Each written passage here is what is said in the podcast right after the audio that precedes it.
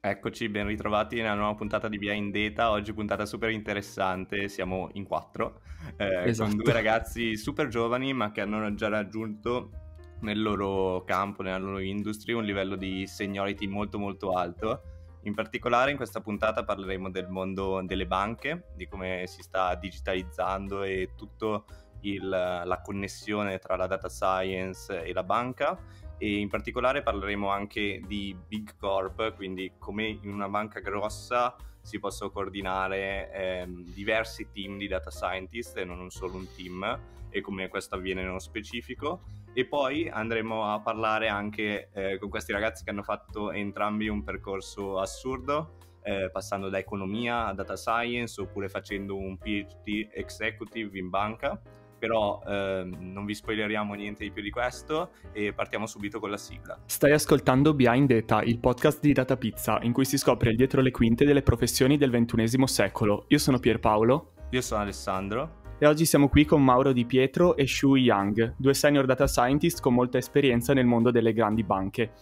E quindi avremo un sacco di domande da fare proprio perché è un mondo affascinante, soprattutto per degli studenti che hanno delle basi economiche, ma non solo, perché comunque si tratta di un mondo molto vasto che entra molto in contatto con le nostre vite ed è molto interessante approfondirlo. Allora partirei subito con la prima domanda per Mauro, dato che comunque un sacco di studenti di economia ci scrivono che sono interessati al mondo dei dati e avendo lui fatto un percorso proprio finendo una magistrale in economia e poi iniziando a studiare in autonomia il mondo dei dati, è molto interessante capire il suo punto di vista, dato che poi lui si è proprio eh, fiondato in questo mondo delle banche e ha, ha una storia, diciamo, dietro questo, questo, passaggio. E quindi chiederei proprio a te, Mauro, di raccontarci in breve un po' come te la sei vissuta, come è stata la tua esperienza. Allora, eh, è stato sicuramente tosta.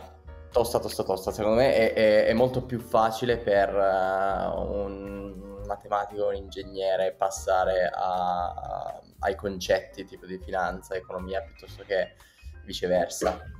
E, soprattutto se ti metti a studiare programmazione e machine learning mh, quando, contemporaneamente quando stai facendo diciamo, il primo lavoro. Io esempio passavo le, le, giornate a lavorare con i miei primi lavori e la sera passavo a studiare eh, Python e, e e il gradient dash, quindi tipo non, è stata, non, è stata, una passeggiata, lo so, magari eh, Shui può confermare che lui essendo un matematico per lui è stato più facile passare a, diciamo, ai concetti economici. A, eh, però eh, ho avuto, io ho avuto uh, il, il, primo contatto diciamo, con questo mondo all'università. Um, dove avevamo iniziato a programmare, c'era un corso di econometria per la finanza, dove quindi eh, si usava R per eh, fare il forecast di serie storiche, processi stocastici, roba così, e mi aveva molto affascinato. Quindi eh, continuando a studiare da solo, diciamo, quando già ero nel, nel mondo del lavoro, eh, nuovi modelli di, eh, di previsione, eh, partendo dai time series, eh, sono, sono incappato, diciamo, in questo mondo. Il che virus. Mi preso, che mi ha preso e, e, poi non mi ha più lasciato, diciamo.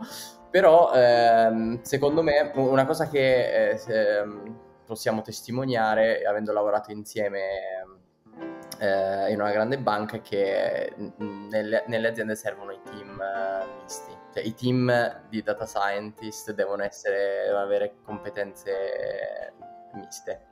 Cioè non, non, possono essere tutti matematici, tutti fisici o tutti IT. Deve esserci un, un team uh, dove... Perché a parte, che, a parte che nel senso non è possibile trovare una persona che sa tutto. A- altrimenti eh, sarebbe, pure una, sarebbe pure noioso perché quella persona potrebbe lavorare da solo. Eh, non è divertente questo. Eh, avere, avere diciamo, background diversi aiuta molto poi nel, nel lavoro pratico quotidiano. Beh, soprattutto quindi... in una banca anche, eh, le competenze soprattutto un attimo trovare persone con una verticalità un attimo più spiccata rispetto agli altri anche in economia e che poi sappiano effettivamente utilizzare i dati, saper lavorare in Python o R, eh, penso sia fondamentale. Eh, quello che ti chiedo è qual è stata eh, la cosa più ostica cioè, nel, nel, tuo passaggio? Cioè quella cosa che dici, cazzo sono rimasto lì eh, 20 ore per capirla oppure questa cosa non me l'ha mai spiegata. Cioè, qual è stata la grande barriera all'entrata? Cioè, può essere la programmazione? La programmazione, secondo me. La programmazione, perché comunque, eh, nel senso, avevo uh, una base, diciamo, quantitativa. Quindi gli algoritmi, ok, bastava semplicemente un po' sbatterci la testa e e poi ogni, ogni, volta che non capisco qualcosa, tuttora oggi io la chiedo a Shui, quindi di, di, di spiegarmela. E io faccio finta di saperlo, eh, di spiegartelo, poi in realtà sperando che tu poi la capisca da solo e poi la rispieghi a me in modo semplice. no, questo, no, questo è un eh... esempio top per collaborazione tra proprio figure sì. totalmente diverse in partenza, ma che poi fanno tipo il muschio e l'albero. Sì, sì, si ma io tra l'altro mi ci ritrovo un sacco in questa cosa, perché anch'io ho fatto, vabbè, eh, io ho fatto un passaggio triennale magistrale, però proprio la barriera forte all'ingresso più che la statistica, la matematica, che secondo me comunque economia non, va bene, non sei un matematico, non sei uno statistico, però hai delle basi almeno di statistica, soprattutto per te che hai fatto poi una magistrale in finance, cioè qualcosa uh-huh. a livello quantitativo ce l'avevi. Il problema è proprio lo step di programmazione, la programmazione devi, sì. devi, sbatterci la testa e... La programmazione sì, e poi, e poi non è, non è, è, essendo proprio una lingua, cioè se non la pratichi tutti i giorni te la scordi. E questa è la cosa che di più fa male, diciamo, che anche se uh, magari ti fai un esercizio, lo capisci e capisci le linee di codice che scrive tutto quanto, ma se lo riprendi, mm, non lo so, 4-5 giorni dopo, eh, non te lo ricordi, a meno che... Eh, cioè, devi fare... Devi, è una lingua, quindi va praticata... Python è una lingua, quindi va praticata sì. tutti i giorni. Sì, non è come una cosa di matematica che la capisci e il giorno dopo la sai. Uh-huh. Nel senso, ti sembra di non fare mai lo step è come quando cresci in altezza, magari non ti sembra mai che da un giorno all'altro ti fai 20 centimetri, però se poi calcoli dopo sì, due sì, anni sì, magari esatto, 10 esatto. centimetri li hai fatti. E quindi... È come un orto, secondo me, devi, devi coltivarlo ogni giorno. tipo, ok, adesso eh, una domanda per Shui, che ha un percorso eh, molto più lineare di Mauro, se si vuole, eh, cioè nel mondo data ha fatto, mi sembra, triennale e magistrale in matematica. Sì. Eh, e poi fa- è entrato in, in, questa grandissima banca, che non diremo il nome, però grandissima banca italiana, quindi poi si, si può intendere. E se ci spieghi un attimo, tu hai fatto o stai facendo, non, non ho capito se l'hai finito o meno, un dottorato in azienda. Sì. Eh, cioè, quindi dottorato executive, quello che si chiama. Raccontaci sì. un po' eh, di come hai trovato questa opportunità, se c'era, c'era, già l'opportunità all'interno della banca, se te la sei trovata tu e di cosa poi effettivamente eh, si compone un dottorato executive in una banca o comunque in un'azienda. Sì. Allora, diciamo, innanzitutto Uh, io ho finito l'università con quest'idea di, di, voler fare una cosa a metà. Eh, ero, ero, già all'epoca un po' interessato a fare un dottorato, ma nello stesso momento volevo anche andare a lavorare, quindi andare a lavorare in azienda, vedere come funziona, eccetera. Ero, se avessi dovuto quantificare, 50 e 50 eh, e io mi ricordo all'epoca quando avevo finito la laurea ho cominciato un po' a chiedere in giro e mi ricordo che la risposta che ho ricevuto all'epoca era no ma questa cosa qua che vuoi fare è impossibile o una all'altra. E io di questo impossibile insomma me l'ho preso son...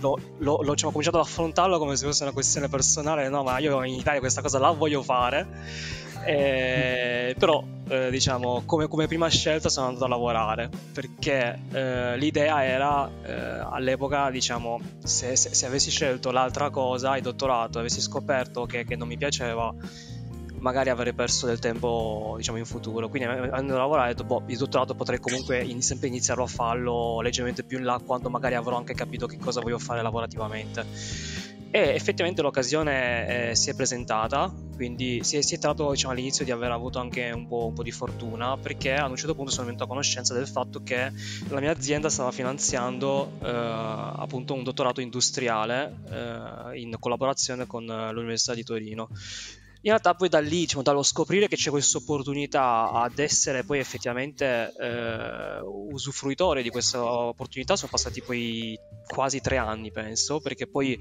nel primo anno c'è stato un uh, misunderstanding fra me e il mio responsabile per cui lui pensava che io non fossi interessato io invece ero molto interessato ma ero troppo timido per farlo, per farlo presente e, e, quindi non era andata, cioè non ero neanche finito dire, nella lista delle persone eh, da considerare per questa opportunità. Al secondo anno era a conoscenza, ma, si, ma, ma, l'azienda si era mossa troppo tardi per uh, la, la, la, burocrazia italiana e quindi alla fine siamo arrivati a un punto in cui era praticamente eravamo in ritardo per, per, per, per firmare tutte le scartoffie. E, e lì c'è stato un momento di rottura per certi versi perché io mi ricordo che a un certo punto io uh, ero andato dal mio responsabile e gli dissi senti io a questo punto vado a partecipare al dottorato come un candidato normale quindi senza il finanziamento dell'azienda e mi faccio il dottorato così come se fosse un dottorato normale. E io sono disposto a, a mettere sul piatto tutte le mie ferie tutte le mie banca ore e se necessario mi prenderò anche dei giorni off work per fare questo e sappi che questa è la cosa che sto per andare a fare. Era più o meno questo il discorso. Questa... Una minaccia. Di no, no, più, che, più, che minaccia era, era... più, più, più che una minaccia, siccome l'anno precedente per, per, colpa di essere stato troppo timido, di non essermi espresso abbastanza, eccetera, diciamo, ho mancato questa opportunità. Volevo che sia insomma chiara effettivamente cosa volevo in quel momento, no? quindi ho, ho, ho, voluto fare una mossa di questo genere, che è stato apprezzato dal, dal, mio responsabile di allora, e tant'è che poi la notizia era arrivata al, all'epoca il responsabile del responsabile del mio responsabile, che mi ha fermato lì sul momento e no, no, aspetta un attimo, non ti giocare tutte le ferie, se hai ancora voglia di aspettare un anno ti prometto che da domani comincio a muovermi per far sì che l'anno prossimo questa cosa si faccia. Ed è poi effettivamente quello che è successo. Quindi dopo tre anni di peripezie eh, sono riuscito finalmente a far firmare all'azienda questo... Eh, accordo di collaborazione e, quindi a partecipare poi al programma di dottorato come un dottorato industriale. Questa okay. è la storia per essere arrivato a farlo. Quindi l'insegnamento che ne traiamo, se vuoi una cosa, fatti sentire, diciamo. Sì, eh, sì, sì, assolutamente. Infatti, a posteriori, sicuramente la prima lezione di vita che ho imparato da tutto questo è essere, essere sfacciati in, in, in, più, in, più, occasioni eh, più che dare fastidio. Cioè, ma che tu poti- io pensavo potrei dare del fastidio a delle persone, potrei magari, cioè, perché le persone potrebbero interpretare male uh, la tua intraprendenza come qualcosa di mancato di rispetto, no? Invece no, invece bisogna sempre rendere molto chiare le, le proprie aspettative, che cosa voglio, che cosa non voglio, perché poi, poi in quelle occasioni ti giochi delle opportunità.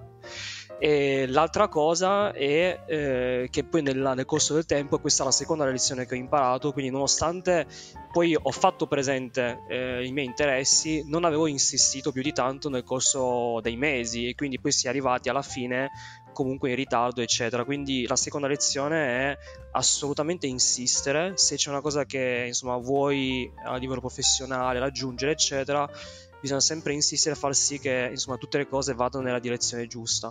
Non, non, non, bisogna mai, come dire, lasciarsi andare, lasciar sì che sia il tempo a, a risolvere i problemi per te, perché non succederà. Sei sempre tu che devi essere, diciamo, protagonista di quello che vorresti fare. Vero, Bellissimo. vero. Molto, Bellissimo molto bello. Cioè, niente e... ti cade dal cielo, in poche parole. Esatto. Esatto, un'altra cosa che volevo chiederti riguardo proprio a questo, poi dal lato pratico, com'è che funziona? Nel senso tu lavori metà del tempo, metà del tempo studi, sei su meno progetti rispetto agli anni precedenti? Com'è che ti stai muovendo a livello proprio di orario lavorativo? Eh, più che orario lavorativo è, è, l'orario che io in cui dormo che, che è stato ridotto drasticamente. allora, diciamo che per una persona che eh, intraprende il percorso che sto facendo io, eh, di fatto, vabbè, dormi poco e, e probabilmente dovrai anche investire molti weekend eh, nella, nel lavoro, eh, soprattutto nel lavoro di ricerca. Eh, allora, diciamo che non c'è, almeno nel, nel, mio accordo, non penso che ci sia scritto nero su bianco qual è la suddivisione delle, delle, delle, delle tempistiche. Eh, però diciamo teoricamente dovrebbe essere 50-50 ma alla fine finisce sempre per essere non so un 75-75 questo okay. è quello che succede perché boh, allora, se vuoi fare diciamo le cose fatte bene poi alla fine il tempo ce lo devi investire in, su, su entrambi gli ambiti E io mi ricordavo che al primissimo anno, i primi mesi del primissimo anno, quindi stiamo parlando ancora del 2019, eh, quindi c'erano ancora le lezioni in presenza, io praticamente, siccome sono lezioni sparse durante la settimana, io ogni giorno impazzivo, la mattina mi svegliavo, pedalavo come un pazzo in bici per andare per raggiungere il dipartimento e seguire quelle due o tre di lezioni, dopodiché pedavo di nuovo come un pazzo per arrivare in ufficio a fare il resto della giornata in ufficio e finire il lavoro lì. E poi ovviamente la, eh, diciamo, quando torni a casa sei sempre con pensiero lì che magari vuoi provare una cosa, eccetera, vuoi studiare di questo, eccetera. Quindi insomma, alla fine stai praticamente avendo full time su queste due cose che io per certi versi mi sono anche abbastanza divertito perché eh, poi la, la, cosa bella è che avendo già lavorato un po' di anni prima di fare dottorato avevo più o meno capito cosa volevo fare, cosa mi piace fare, cosa non mi piace fare. E quindi poi eh, diciamo il tempo che anche investo nel dottorato è, è tutto come dire eh, guadagnato per certi versi perché so già evitare le cose che magari non mi piacevano. Ok, quindi, quindi, tu lo fai con un'ottica diversa, è come studiare sapendo già quale sarà la tua destinazione, perché sì. il lavoro che ti piace ce l'hai già. Sì. Quindi tu ogni volta che affronti un argomento nuovo, oltre a affrontare l'argomento, pensi anche a come può essere applicato nel tuo lavoro di tutti i giorni per portare del valore a, alla tua azienda. Esattamente. E, e penso che questo sia molto molto interessante ed è uno dei motivi per cui molto spesso noi consigliamo, ma non solo noi, proprio il, chi, chi, ne sa più di noi consiglia queste internship, questi stage all'interno del periodo universitario per rendersi conto e anche studiare in modo più piacevole, perché si capisce dove si sta andando a parare già durante gli studi. E riguardo a questo, passerei alla domanda successiva che è proprio su come quello che studiamo, tutto il mondo data e le decisioni data driven sono, diciamo, contestualizzate in un contesto aziendale. Infatti, molto spesso quello che succede è che prima si studia mille argomenti, ma poi non si sa effettivamente come questi argomenti, questi modelli vengono applicati nella realtà, se si usa più reti neurali, più regressioni lineari per prendere i due estremi. Quindi a Mauro volevo chiedere com'è che effettivamente vengono prese le decisioni o creati i progetti all'interno delle aziende? Cioè qual è l'obiettivo finale poi di utilizzare questi dati? Allora, la, la, prima distinzione me, che bisogna fare è se parliamo di un'azienda nuova, digitale, mm-hmm. o una uh, large corporate, diciamo che eh, c'è sempre stata e si sta digitalizzando, perché secondo me la vita uh, aziendale è molto diversa, perché eh, non so se prendi, facciamo il caso delle, delle banche, se prendi una banca nata adesso, tipo Revolut, N26, cioè è ovvio che sono digitali, che dentro si fa tutto più data driven e eh, i processi sono più eh, digitalizzati, cioè più automatizzati. Se invece prendi eh, una uh, grande banca, non lo so, diciamo, abbiamo fatto l'esempio N26, quindi diciamo Deutsche Bank, cioè mm. la, la eh, è, un'azienda che non è nata digitale e che quindi si deve eh, convertire. E, e, e, quindi i processi sono, sono, più lenti, però secondo me eh, la trasformazione è più lenta, però secondo me è più potente, perché è, è come, eh, secondo me una buona metafora è come un elefante che si gira. Cioè, un, elefante si, si muove e si, si gira lentamente, però una volta che è iniziato non lo fermi sì, diciamo, no, non è agile, però è, diciamo, strong, mentre magari una esatto. banca nuova è come un uccellino che si muove dove sì. vuole, però alla poi sì, ha l'impatto. Sì, sì però nel senso ha, hanno altre difficoltà loro, sì, diciamo, sì. Le, le, le, nuove, ad esempio le nuove banche hanno altre difficoltà che non legate alla mhm. digitalizzazione, al fatto che sono delle nuove istituzioni finanziarie. Sì, e poi c'è, eh, per, comunque in ogni caso il fatto che le banche devono, devono digitalizzarsi è, è, un must ormai, perché eh, soprattutto le banche che sono le, um, eh, regolamentate, a livello nazionale e a livello europeo, come non possono avere casini nei, nei conti, non possono nemmeno avere casini nei dati. Cioè, eh, questa cosa che quando eh, i controlli della banca centrale, eh, cioè quando, so, quando, la banca centrale fa dei controlli e chiede ad esempio un dato, eh, le banche devono essere certe della risposta che danno, devono essere veloci e, e, e certe del numero che danno, e altrimenti ci sono delle penalizzazioni. Quindi è, è un must, diciamo, quello di, di avere diciamo, la situazione dei dati sotto mhm, controllo, sì. il data lineage, no? che ti dice da dove da, il numero aggregato, cioè ogni numero aggrega- aggregato tu devi essere in grado di, di scomporlo mm. in, uh, in, in, fino ai dati granulari, diciamo.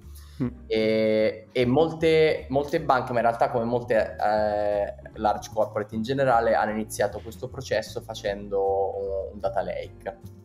Diciamo, mm-hmm. è la prima cosa cioè, eh, perché eh, le, le, grandi aziende hanno spesso mo, i reparti, i dipartimenti delle varie aziende hanno database eh, separati che non si parlano. E, e questo, diciamo, è, è, l'ostacolo, il primo ostacolo che hanno dovuto superare. E quindi hanno detto, la maggior parte, secondo me, ha detto, vabbè, proviamo a rovesciarli tutti nei nostri data lake e poi partiamo da là.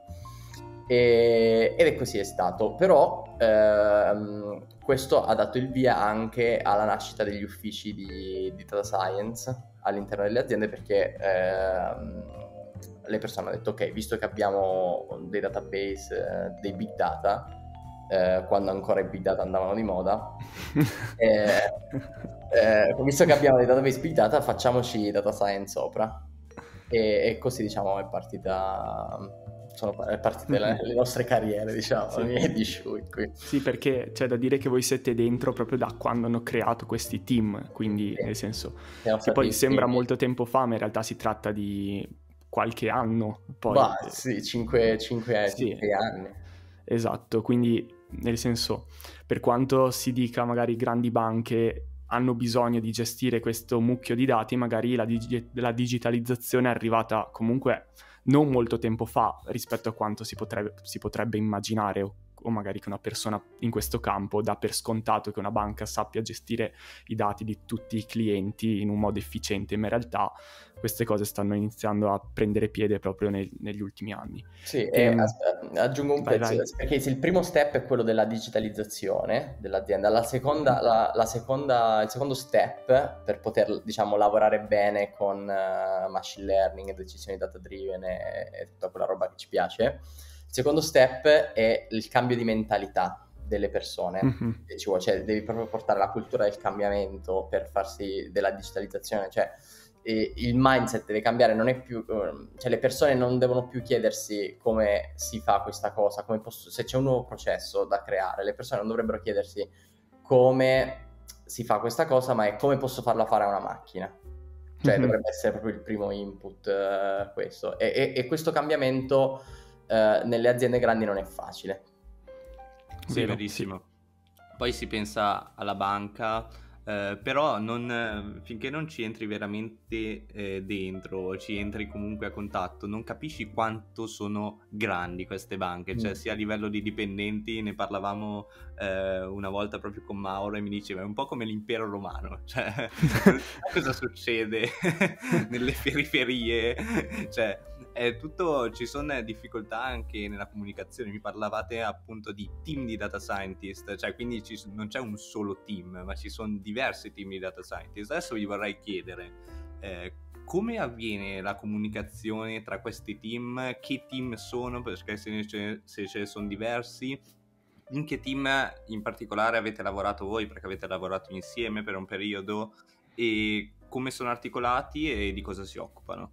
Allora, eh, giusto per riprendere quella metafora che Mauro faceva dell'impero romano, che insomma eh, il territorio è esteso e, e, le persone sono tante, quindi non, magari non riesci neanche a fare una gestione uniforme, centralizzata di tutto, eh, penso che in qualunque azienda grande eh, succede quello che di fatto sta succedendo anche da noi, e cioè che eh, sì esiste diciamo, una parte, una struttura centrale che fa la parte di data science e artificial intelligence, e che fanno eh, tutto end-to-end, quindi dalla prototipazione fino alla messa in produzione.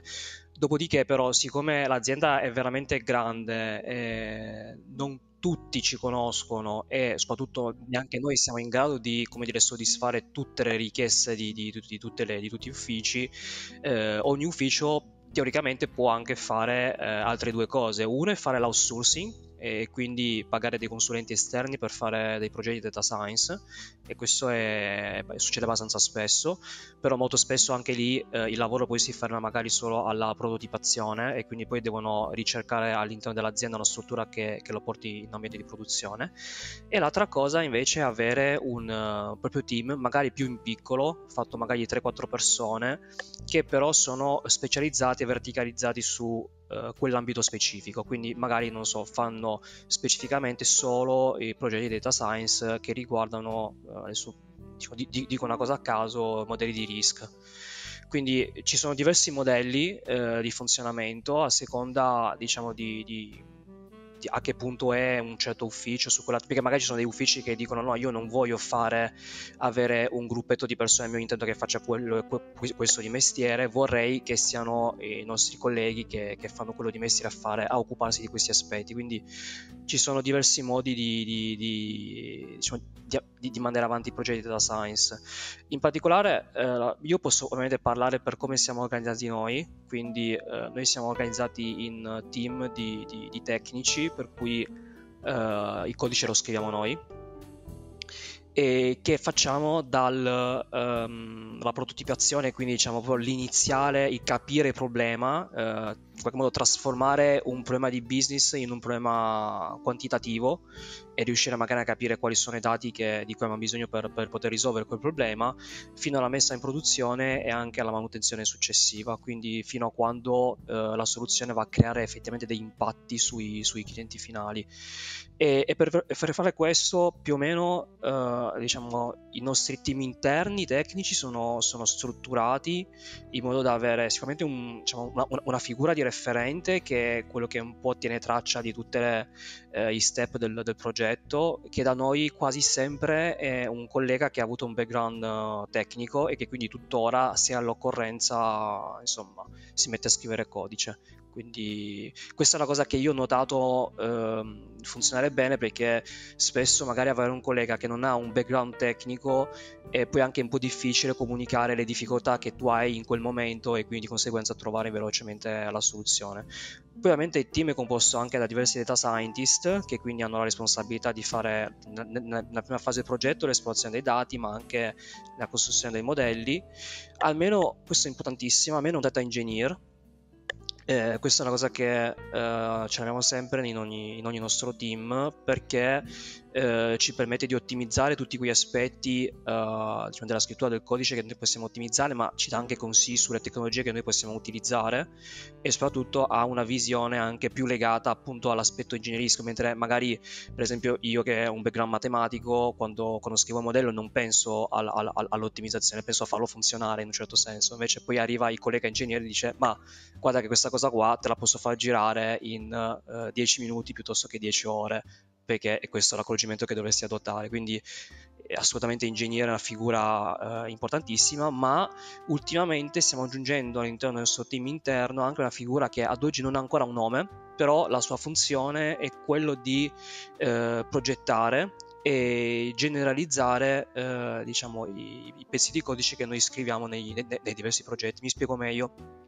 Molte volte ci accorgiamo che magari facendo 10 progetti diversi, in realtà eh, stiamo sfruttando la stessa funzionalità scritta in modi diversi che fa più o meno cose molto simili fra di loro, eccetera, però scritto da 10 team diversi ogni volta da zero è un'inefficienza della Madonna perché praticamente cioè, se, se riscrive la stessa funzionalità n volte no?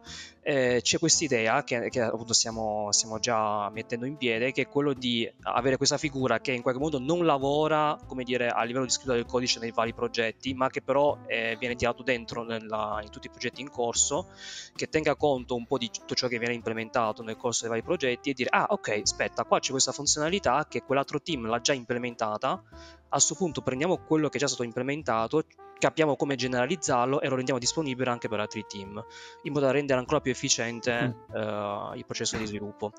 Tutto questo per quando, per quanto riguarda il team interno, quindi diciamo i nostri colleghi della nostra struttura. Quando però ovviamente porti a termine un progetto, ti, ti ritrovi a dover diciamo, interagire con un gruppo di lavoro molto più ampio e, e variegato. E, e in questo gruppo di lavoro, innanzitutto, deve esserci sempre l'utente finale Questa è una regola che noi ci siamo dati e, e nonché anche uno dei motivi che ci avevamo visto in passato, uno dei, dei, progetti in qualche modo non andare proprio uh, a buon fine, proprio per questo motivo, cioè che a bordo non c'erano gli utenti finali. Quindi terza regola della vita, mai fare un progetto senza gli utenti finali nel progetto, perché a, a, alla fine finisci per fare un bellissimo modello di, di machine learning che nessuno usa.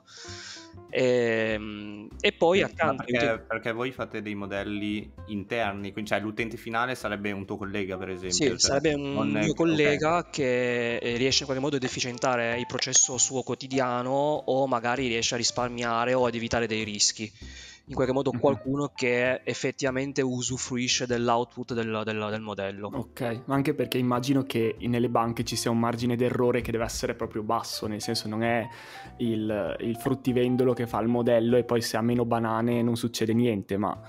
Nel, nel, caso delle banche, se viene dato un credito a una persona e poi quel dato sparisce, è un problema. Eh, soprattutto, soprattutto, per le funzionalità, per gli utenti che poi vanno, si interfacciano con i clienti lì non si può sbagliare. Cioè, esatto. loro non possono sbagliare, loro sono voi, che... voi, diciamo siete nel team interno alla banca, cioè sì. siete supporto a tutti gli altri team che poi effettivamente si interfacciano con eh, il cliente o si interfacciano comunque de- sì. degli stakeholder aziendali. Sì, esatto, sì.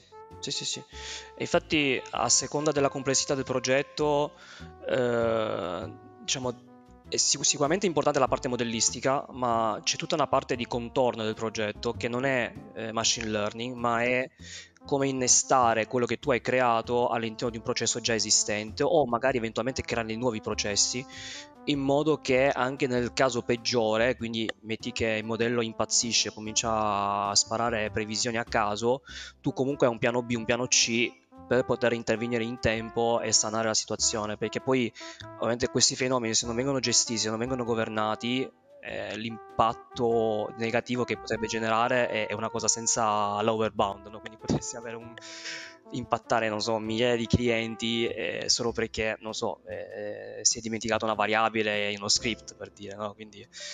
Eh... questa è la differenza tra uh, prototipo e messa in produzione, perché la messa in produzione è tutto questo che sta dicendo Shui ed è, ed è delicata e lì, eh, diciamo, non è il team di eh, di data science da solo che lo può fare, ma c'è bisogno di, dell'IT, della banca, di cyber security e, e, tutta la banda per far sì che inserire quel pezzo di puzzle uh, nel, nel, quadro totale non, non faccia danni.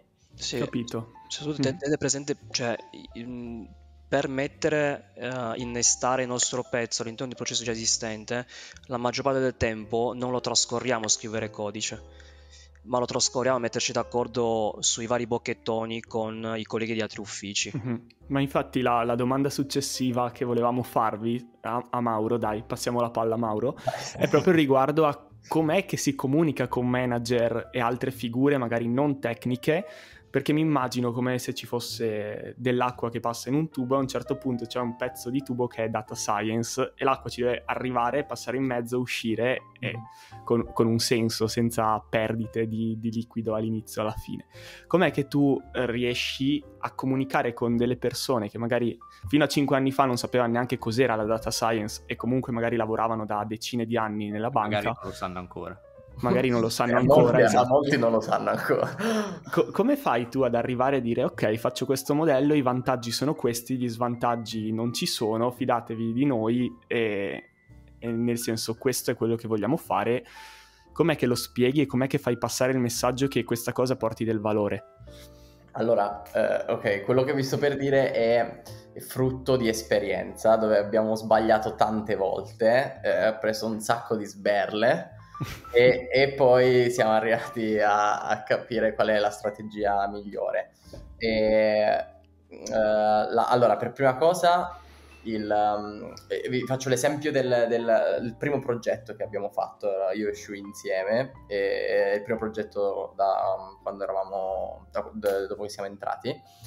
E um, con, uh, allora, il progetto è partito di ottimizzazione di, di portafogli vari eh, a livello di credito.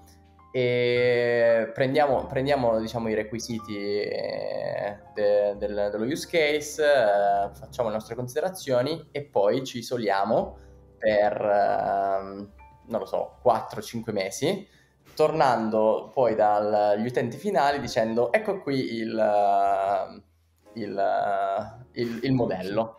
E, e, loro ovviamente tipo furiosi, tipo ma che è sta merda? Tipo, non lo so per merda si può dire, no, si può dire, si può dire. Eh, tipo, può. Quindi, eh, per, perché il... Um, eh, non, non, erano, come ha detto Shui prima, non erano stati eh, portati a bordo. Quindi, prima di tutto, avevano delle aspettative della Madonna. Sì, AI, no? Ah, adesso è, uh, magari ora Mauro entra con un robot eh, che fa il lavoro al posto mio e, e, e poi mi fa pure il caffè, no? Questo, quindi, per prima, la, prima, la, prima, cosa che bisogna fare è bisogna dire, eh, bis- bisogna abbassare le aspettative, perché chi viene da fuori chi non è tecnico ha delle aspettative assurde sull'intelligenza artificiale e, e magari è un modello che fa due medie, tipo. cioè, eh, e poi eh, devono essere, come detto, sui portati a bordo uh, a ogni non a ogni riunione, però diciamo uh, ci devono essere degli aggiornamenti periodici, settimanali sì, diciamo, o settimanali, in cui, in cui li si aggiorna sulle problematiche che vengono riscontrate sulle decisioni da fare. Questa è la seconda cosa, perché così se ci sono dei problemi e degli errori dopo, loro non possono puntarti il dito dicendo è colpa tua, perché sono stati presi, messi a bordo in ogni, in ogni decisione. Quindi loro sono, hanno partecipato diciamo, al, al decision making. E, ehm, e, poi la terza, la terza uh, grande lezione che ho imparato nel tempo è che la data visualization è eh, la migliore amica della, del data scientist, la migliore amica della comunicazione, diciamo. La comunicazione deve andare attraverso il, la data visualization, perché se tu fai vedere a gente non tecnica, ehm, riesci a spiegare, diciamo, in modo semplice e, e interessante eh, i modelli, i processi e, e, e loro lo capiscono, lo, loro sono felici ti sento, sì, perché immagina, immagina se tu sei una persona che sta gestendo un business arriva un ragazzetto con una slide dove, non so, sono scritte formule matematiche, dice sì, io faccio questo, tu non lo capisci, ti nervosisci. E, e, e poi diciamo non, non si parte diciamo, col, col, piede giusto, non ti puoi fidare, non ti riesci a fidare della, di questa persona che se non non capisci che cosa ti sta vendendo, tra virgolette. Esatto, poi c- c'è molto marketing quindi anche, diciamo, cioè il marketing, marketing certo, ser- serve nel senso, eh, perché poi passa sì. sempre che la cosa più importante è il modello matematico, essere stra analitici e sicuramente è importante, però soprattutto quando si, ci si relaziona poi con questi manager che soprattutto non sono tecnici, tutta la parte di vendita anche di quello che fai sì. e di proprio come dicevi prima, portare a bordo il cliente, che poi nel, nel, vostro caso è un vostro collega, un manager che però conosce altro, cioè non è specifico nella data science, e coinvolgerlo nei processi decisionali è una cosa proprio un meccanismo psicologico che gli fa dire ah questa cosa sì l'ho fatta anch'io, cioè nel senso uh-huh. l'ho decisa io. Sì, sì, sì, esatto, è fiero, è fiero della esatto, cosa. Quando arrivi col prodotto finale così eh, dice sì, cos'è sta cosa? Perché non ha mai capito quali sono i limiti dentro, cioè non sì, ha mai sì, sì. affrontato i problemi step per step come l'avete fatto poi voi, eh, esatto. eh, discernendo la cosa. E so- soprattutto questo qua secondo me è estremizzato quando gli utenti finali sono poi quelli che Uh, si interfacciano con i clienti e hanno impatto sulla vita dei clienti. Cioè, se, se, fanno una cazzata non possono dire, eh no, me l'ha detto il modello che ha fatto quel ragazzino lì cioè non, eh, no, eh, non, è possibile. Quindi, nel senso, loro eh, la cosa più difficile ed è la, secondo me la cosa cruciale eh, per il successo di un progetto è che eh, l'utente finale si fida, si fidi di te, si fidi di te e del modello. Che poi diventa, non diventa più il tuo modello, ma diventa il vostro modello. Ok. Eh, infatti, un'altra cosa che ci avevi detto off camera era proprio il fatto che noi siamo abituati come tecnici a misurare magari con l'accuracy, con alcune metriche proprio matematiche di precisione quanto il modello funzioni bene, quanto il progetto abbia, abbia raggiunto i suoi obiettivi, quando in realtà poi per per il manager, per la persona a cui devi venderlo, a lui non interessa nulla, interessa quanti euro gli fai risparmiare comprando il tuo, tuo pezzo di sì. prodotto. Che ne so, se il tuo pezzo di prodotto vale 10.000 e però lui comprandolo ha un guadagno più alto di quello che spende, alla fine è contento, nel senso non gliene frega niente che l'accuracy sia il 90 o il 95%. È, corretto, sì, quello, in realtà eh, eh, i manager fanno, cioè i manager non tecnici, i manager business fanno due domande. Eh, mm-hmm. Quanti soldi mi fa fare e in quanto tempo? Esatto. E, e, fanno sempre queste domande. E, e um, il, um, quando, uh, poi invece, allora, i, per i progetti un po' più tecnici dove c'è già una baseline e tu devi andare a sostituire quella baseline con uh, un modello nuovo, ma allora magari eh, c'è più interesse verso diciamo i KPI tecnici. Mm-hmm. Ok, quindi quando si passa da 0 a 1 c'è il fattore quanto risparmio e da, da 1 a step successivi di miglioramento passa anche il livello eh, sempre, sempre il risparmio, cioè i soldi sono la, la prima metrica, mm-hmm. soprattutto in una banca, eh, però nel senso in tutte le aziende i soldi sono la prima metrica, che vuol dire, eh, cioè, quando dicono che i data scientist devono portare valore nell'azienda, valore vuol dire soldi, che vuol dire o più ricavi o meno costi. Quindi mm-hmm. o aumenti, fai le vendite o ridu- ottimizzi un processo riducendo il costo. E quindi comunque si traduce in più profitto, che sarebbe più valore detto mm-hmm. in modo in, mo- in modo meno capitalista. Ma poi bellissima anche questa boccata di realtà, no? Perché poi quando lo vedi dalla parte universitaria ti sembra sempre, oddio, cioè chissà saranno tutti strainteressati a che rete neurale ho implementato, che modello bellissimo fatto quando in verità le metriche e i KPI sono ben altri, cioè sono molto più reali, perché eh, forse nel mondo universitario passa poco il concetto che poi viene rafforzato facendo internet, facendo esperienza, che il mondo aziendale è molto più umano di quanto si possa pensare e meno astratto e ideale, diciamo, cioè non è poi quel mondo eh, De- della rete neurale che fai, della rete neurale che fai ne puoi parlare soprattutto con i tuoi colleghi da scientist al caffè soprattutto. e basta.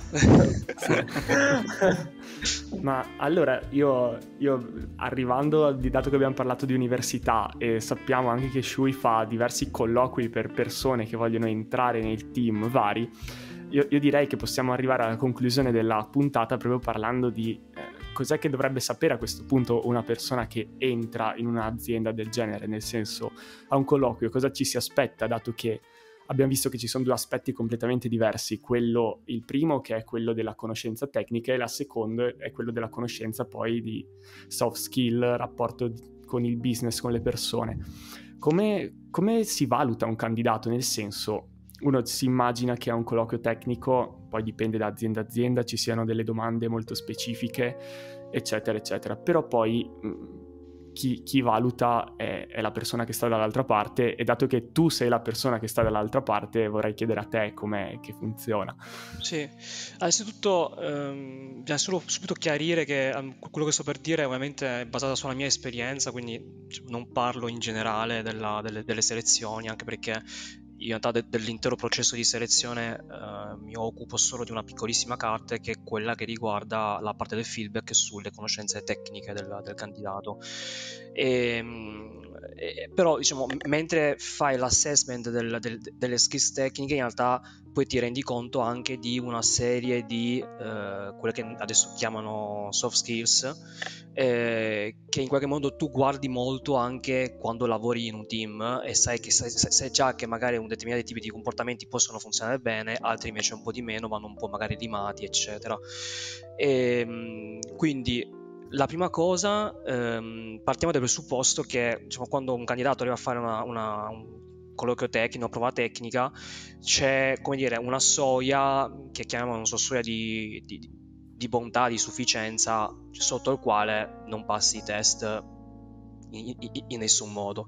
Sopra quella soglia, eh, diciamo, cominciano a contare eh, quanto sei effettivamente preparato dal punto di vista tecnico, quindi quanto in profondità conosci quegli argomenti che tu mi stai esponendo, eh, ma una serie anche di altri fattori. Quindi sulla parte tecnica penso che non ci sia nulla da, da come dire, cioè sono le stesse cose che uno studia anche nei master, all'università, eccetera. Cioè, alla fine penso che noi per le figure, per i colleghi più junior, quindi magari neolaureati, eccetera, non chiediamo nulla di più se non saper manipolare una tabella, saper uh, fare fit di un modello, sapere più o meno che cosa fa un modello, quindi che, che non sia solo prendere quella riga di check it learn e fare i fit, ma quello, quello tutti lo sanno fare, insomma non è, non è quello. E, ehm, cioè, quindi insomma a, a, livello di preparazione per una figura junior non c'è una richiesta chissà quanto astronomica, cioè non, non è che pretendiamo che il collega neolaureato arrivi e sappia fare le stesse cose che sa fare l'altro collega che invece magari lavora già da un po' di anni, insomma, questo nessuno lo pretende, anzi, se, se esiste un'azienda che, che, pretende questo al primo colloquio, ben sapendo che tu sei neolaureato, forse siete nell'azienda sbagliata, ecco, perché... eh, dopodiché passiamo invece a aspetti più di soft skills, eh, che sono quegli aspetti che tu fai magari anche più, più fatica a misurare, ma però diciamo, dopo un paio di interazioni cominci a percepire. Innanzitutto, quello che non deve mancare è sicuramente la capacità di, di lavorare in un team, saper eh, parlare a persone diverse che magari hanno anche background diversi, saper semplificare una situazione molto complicata e comunicare in modo strettamente necessario. Questi sono, secondo me, eh, diciamo, le caratteristiche che, che, un collega dovrebbe avere per poter lavorare in un'azienda molto grande, perché spesso eh, sei sempre, come dire, per, per, portare a termine il tuo task hai n dipendenze da altre persone che guarda caso non parlano la tua stessa lingua e quindi saper interagire con loro e farsi dare i pezzi che sono necessari a te per andare avanti è, è, è proprio necessario. La seconda cosa è quella cosa che ha già detto anche Mauro prima, eh, non puntatevi solo sugli aspetti algoritmici, sugli aspetti teorici, puntatevi anche a saper fare un minimo di data visualization personalmente ho visto dei candidati bravissimi a fare i modelli, però quando fanno dei plot non si capisce esattamente che cosa stiano disegnando in quei due plot e quale messaggio che vogliono passare, eccetera. Quindi quello, eh, diciamo, piuttosto investite, cioè eh, rinunciate a quel 0, in più che potreste ottenere dall'accuracy e investite un po' più di tempo nel costruire la storia, quindi tutto l'aspetto del storytelling, quella, quella, diciamo, quindi il fatto di, che tu vuoi magari diciamo, offrire una, una, visione diversa del problema attraverso dei grafici, attraverso dei metodi per rappresentare il messaggio che tu vorresti veicolare. La terza cosa, saper sfruttare il lavoro già fatto questo va di nuovo a richiamare uno degli aspetti che avevamo discusso prima. Eh, io, io, ho visto fare molto spesso, eh, diciamo, soprattutto questo nei colleghi junior, che quando devono risolvere, magari diciamo, cambiano di progetto, devono risolvere un problema nuovo, però magari in realtà c'è un pezzo, eh, come dire, in comune con una cosa che hanno già fatto in passato, invece di riprendere quel pezzo lì, o magari andare a riprendere il pezzo fatto da qualche altro collega, se lo riscrivono da zero una perdita di tempo assoluto e soprattutto cioè, togli tempo che, che, tu potresti sfruttare per fare meglio quello che stai facendo invece che rifare ciò che è già stato fatto. E infine, eh, questa è, è, una cosa un po' più mia secondo me, però adesso vediamo se anche voi condividete. E, diciamo, per me, per fare il lavoro che sto facendo, esistono principalmente due modalità di lavoro. Una è quella quick and dirty, quindi che è più importante durante la fase di prototipazione perché è una fase in cui tu hai un'interazione diciamo, costante con gli utenti finali e quindi devi ad ogni feedback che ricevi devi renderlo reale e, e farti dire questo è esattamente quello che tu pensavi, è, cioè, ho, ho, capito bene, la tua esigenza è questa, eccetera, quindi devi essere molto reattivo eh, che è contrapposto a, a, un'altra modalità di lavorare che eh, non so, chiamiamola modalità da produzione, quindi essere invece molto più eh, attento ai dettagli, quindi magari spenderci quei due o tre giorni necessari per mettere a posto un pezzo di codice invece che eh, arrangiarsi con un semplice if else per saltare un caso particolare, cose di questo genere. E ho visto che eh, diciamo, nei vari candidati eh, c'è gente che è molto brava in uno dei due o nell'altro eh, e invece secondo me sono diciamo, importanti entrambi gli aspetti quindi mm-hmm. saper essere veloci quando c'è da essere veloci e saper essere precisi quando c'è da essere precisi sì, che è una regola tipo per la vita anche, oltre che per, per, per entrare a lavorare da voi. No, comunque è molto, molto interessante, ecco. Mi piace anche che hai diviso in punti proprio tutte le cose, molto ordinato, schematico, come piace a noi. che poi è una skill richiesta, eh. esatto, esatto. Sarebbe un ipocrita se no. esatto. No, Perfetto, dai, comunque ragazzi, molto siamo- interessante tutto, veramente. Penso che siamo in chiusura, no, Pier? Sì, sì, chiudiamo perché abbiamo da- già detto mille cose, ma bello, abbiamo bello dato denso. 3000 input. Esatto, esatto. quindi grazie mille. Ah, un'altra ragazzi. cosa, un'altra cosa Ah, aggiungerei che Mauro ha un canale su Medium dove scrive de- degli articoli che spesso linkiamo anche su Telegram e anche abbastanza seguito, diciamo. Cioè, per... Non so se anche Eh. Shui ce l'ha poi. Esatto. Fino a Eh. un anno fa scrivevo qualcosa, adesso nell'ultimo anno purtroppo ho smesso. Ok. Sempre per la storia che dormo poco, eccetera. Quindi... Eh, Mauro non sta facendo dottorato, riversa No. tutto. medium. e poi ti abbiamo- tra l'altro. Eh, esatto. Ti abbiamo svegliato anche il sabato mattina, già dormi poco per fare l'episodio del podcast, quindi... No, comunque sì, eh, Mauro lo trovate anche su, su Data Pizza ogni tanto e infatti linkiamo i suoi articoli, è parte, parte del team che stiamo costruendo, quindi... Sono anche il creatore, il pagliaccio dei video. Esatto, per, per chi non avesse collegato co- co- con i reels che Ah, facciamo. numero uno, numero uno. Esatto, esatto. Infatti, grazie anche per tutto il supporto che ci stai dando in questi, in questi mesi, perché comunque il fatto di avere delle figure senior che, che- che credono nel progetto è sicuramente un, un boost. Dai, allora ci, ci salutiamo così. E grazie mille ancora per tutti, tutti gli input. E dai, ci vediamo alla prossima puntata. Grazie ragazzi. Grazie. ciao, Ciao, ciao. ciao. ciao.